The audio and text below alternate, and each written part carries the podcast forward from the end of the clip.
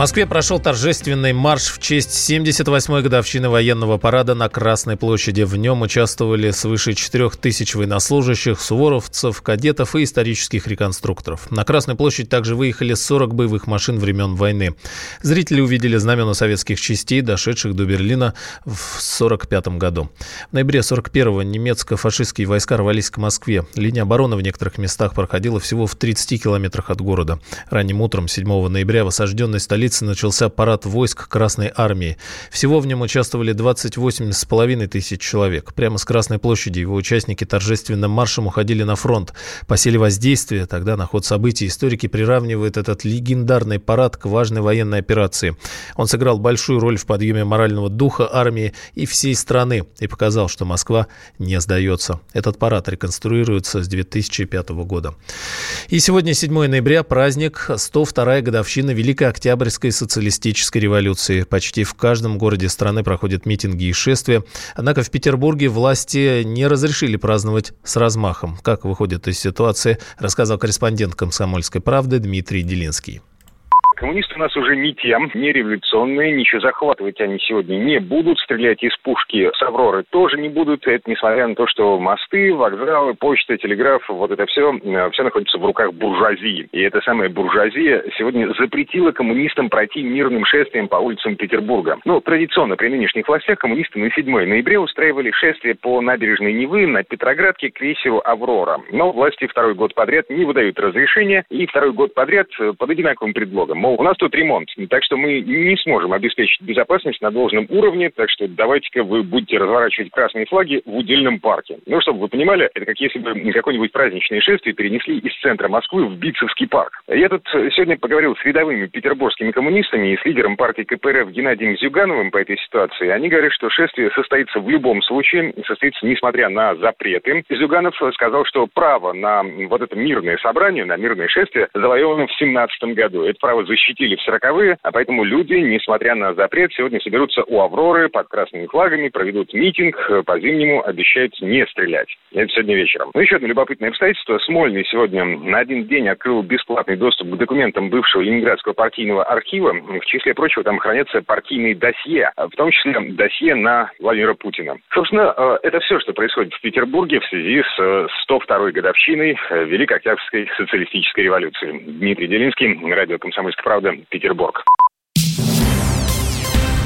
Народная милиция ДНР готова возобновить отвод, отвод э, сил в Петровском. Очередная попытка разведения войска от линии соприкосновения может состояться 9 ноября. Политолог Владимир Рогов считает, что война в Донбассе будет длиться до тех пор, пока киевские власти могут на этом зарабатывать постоянные заявления, постоянные обвинения, постоянные причины, почему это не происходит, и выяснение виноватых. Причем мы видим, что сначала рассказывается о том, что не соблюдаются 7 дней, потом еще какие-то причины, потом физический приезд Зеленского на Донбасс. По сути, все вот эти события – это олицетворение и четкая картинка продолжающегося распада государственности и суверенитета на данных территориях, не более того. И мы видим, что нет желания это делать по той простой причине, что на войне зарабатывает слишком много людей, которые называются киевскими властями.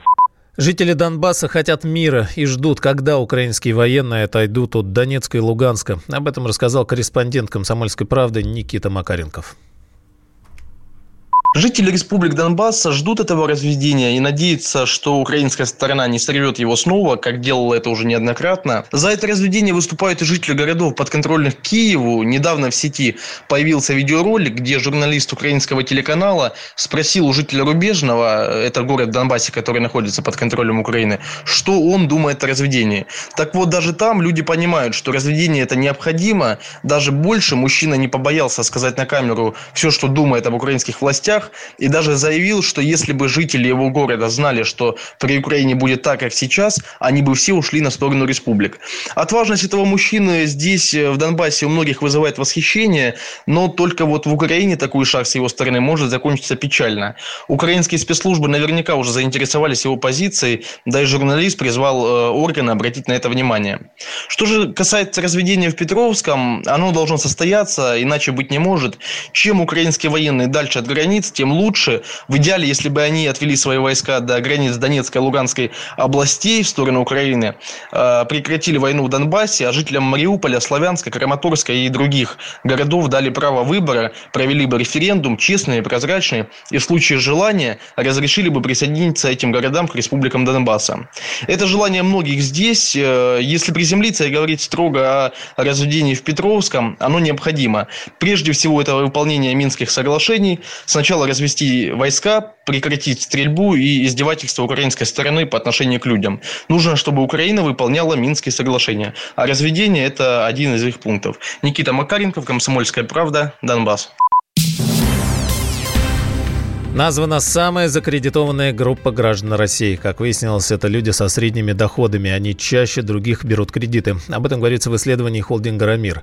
Отмечается, что почти четверть из них взяли кредит на покупку автомобиля. Каждый пятый имеет кредит на неотложные нужды, а 5% выплачивают ипотеку. При этом, как подчеркнул президент «Рамира» Андрей Мелехин, именно средний класс наиболее чувствителен ко всем экономическим переменам. В первую очередь различными инструментами кредитования пользуются россияне, имеющие средний доход. Диапазон этих инструментов достаточно широк. Это не только кредитные карты, но и это автокредиты. Больше 20% имеют такого рода кредиты. Почти 20% берут кредиты на неотложные нужды. Мы видим, что активно развивается ипотека. И, с одной стороны, это здорово, так живет весь цивилизованный мир. С другой стороны, для того, чтобы держать такую нагрузку, необходимо иметь стабильный доход. В этом смысле именно россияне со средним доходом наиболее уязвимы. Именно эта группа наиболее чувствительна к любым экономическим кризисам и потрясениям. Но эксперты также отмечают, что в целом уровень интереса жителей России к потребительским кредитам и кредитам на неотложные нужды снижается. Мы вместе дожили до понедельника.